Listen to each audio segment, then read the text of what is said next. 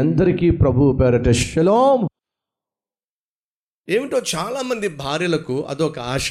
ఏమిటంటే తను చెప్పినట్టుగా భర్త చేయాలి. భర్త తన గుప్పెట్లో ఉండాలి. భర్తను చూసి మీరు కూర్చోండి అంటే కూర్చోవాలి. మీరు లేవండి అంటే లేవాలి. భర్తను తన చెంగుకే కట్టుకుని చుట్టూ తిప్పుకోవాలి. చాలామందికి ఉన్న ఆశ ఏమిటంటే నేను చెప్పినట్టుగా నా భర్త ఉండాలి. కొంతమంది అత్తలు కూడా పాపం ట్రైనింగ్ ఇచ్చి మరీ పంపిస్తారు. ఏమిటి? ముందు నుంచి మొదటి నుంచి పెళ్ళైనప్పటి నుంచి నీ భర్తను నీ చెప్పు చేతల్లో పెట్టుకో. అది కరెక్ట్ ట్రైనింగ్ అంటారా? అసలు బైబిల్ ఏం చెప్తుంది? భర్తలారా మీ భార్యలను ప్రేమించండి. భార్యలారా మీ భర్తకు లోబడి ఉండండి. ఎందుకని? భర్త ఇంటికి యజమాని గనుక ఆ ఇంటి యజమానిగా దేవుడు తనకు ఆ స్థానాన్ని ఇచ్చాడు గనుక దేవుని వాక్యము భర్తకు లోబడమని భార్యకు చెప్తుంది గనుక భార్య భర్తకు లోబడాలి. అలాగే భర్త భార్యను ప్రేమించాలి. క్రీస్తు ఏ రీతిగా సంఘమును ప్రేమించాడో అదే రీతిగా భర్త తన భార్యను ప్రేమించాలి. అది దేవుడు ఆశిస్తున్నాడు దేవుడు కోరుకుంటున్నాడు. దయచేసి జాగ్రత్తగా వినండి. కానీ చాలా సందర్భాల్లో దేవుని వాక్యాన్ని రివర్స్ చేసే ప్రయత్నం చేస్తాం. భర్త ప్రేమించకుండా పెత్తందారిగా ఉంటాడు ఒక డిక్టేటర్గా ఉంటాడు. తన ఎదుట ఉన్నటువంటి భార్య ఒక మనిషి అనే భావం లేకుండా పని మనిషిగా భావిస్తూ ఉంటాడు. ఒక మరమనిషిగా భావిస్తూ ఉంటాడు. తను చెప్పిందల్లా తను చేయాల్సిందే అన్నట్టుగా పెత్తనం చేస్తూ ఉంటాడు. అలా కాని పక్షంలో పశువులా ప్రవర్తిస్తూ ఉంటాడు. భార్యను కొట్టేవాడిగా భార్య మీదకు లేచేవాడిగా ఉంటాడు. అది అది అది దేవుని వాక్యానుసారం కానే కాదండి.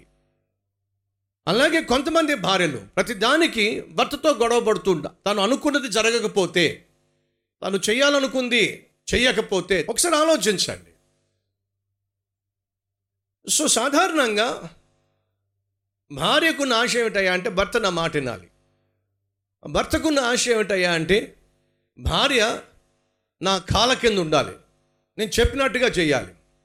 దయచేసి గమ ఈ రెండూ కూడా కుటుంబాన్ని కట్టేటటువంటి సూత్రాలు కాదు లక్షణాలు కాదు. భర్త భార్యను ప్రేమించాలి భార్య భర్తకు లోబడాలి.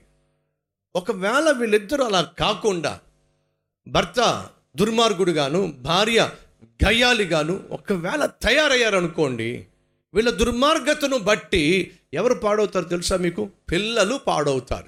ఫరో దేవుని మాటకు లోబడకపోతే ఎవరికి నష్టమట? చుట్టూ ఉన్న పశువులకు నష్టమట. అర్థమవుతుందా?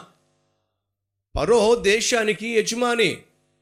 యజమాని దేవుని మాట వినకపోతే దేశంలో ఉన్న పశువులకు నష్టం. నువ్వు నీ ఇంటికి యజమానివే. నీ ఇంటి నీ ఇంటికి నువ్వు యజమానిగా ఉన్న నీవు దేవుని మాటకు లోపడకపోతే నీ చుట్టూ ఉన్న వారికి నష్టం నాయనా. జ్ఞానము కలిగిన ఇల్లాలు తన ఇల్లు కట్టుకుంటుంది. మూర్ఖురాలు ఆ ఇల్లు ఓడబెరుక్కుంటుంది జ్ఞానం లేని ఇల్లాలుగా నువ్వు ఉన్నట్లయితే జ్ఞానము లేని లేక ప్రేమ లేని తండ్రిగా నువ్వు ఉన్నట్లయితే భర్తగా నువ్వు ఉన్నట్లయితే దేవునికి స్థానం లేనటువంటి దేవుని మాటకు విలువ ఇవ్వనటువంటి కుటుంబంగా నువ్వు అగౌరించినట్లయితే నీ కుటుంబం ఉన్నట్లయితే ఎవరు నష్టపోతారో తెలుసా? నీ పిల్లలు నష్టపోతారు. వారి భవిష్యత్తు నష్టకరంగా ఉంటుంది. ఈ విషయాన్ని మర్చిపోవచ్చు సుమా.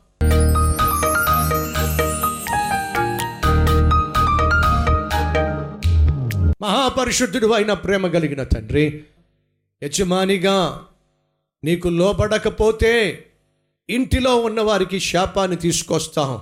పరోవాలే ఈ వాస్తవాన్ని గ్రహించి సంఘానికి కాపరిగా సేవ కలిగినటువంటి సేవకునిగా గృహానికి యజమానిగా ఇల్లు నిర్మించుకోవాల్సిన ఇల్లాలిగా తల్లికి తండ్రికి గర్వకారణంగా జీవించాల్సిన బిడ్డలుగా ప్రతి ఒక్కరి బాధ్యతలు ఏమిటో సూటిగా స్పష్టంగా ఈ రాత్రి నాయన తెలియచేశాం.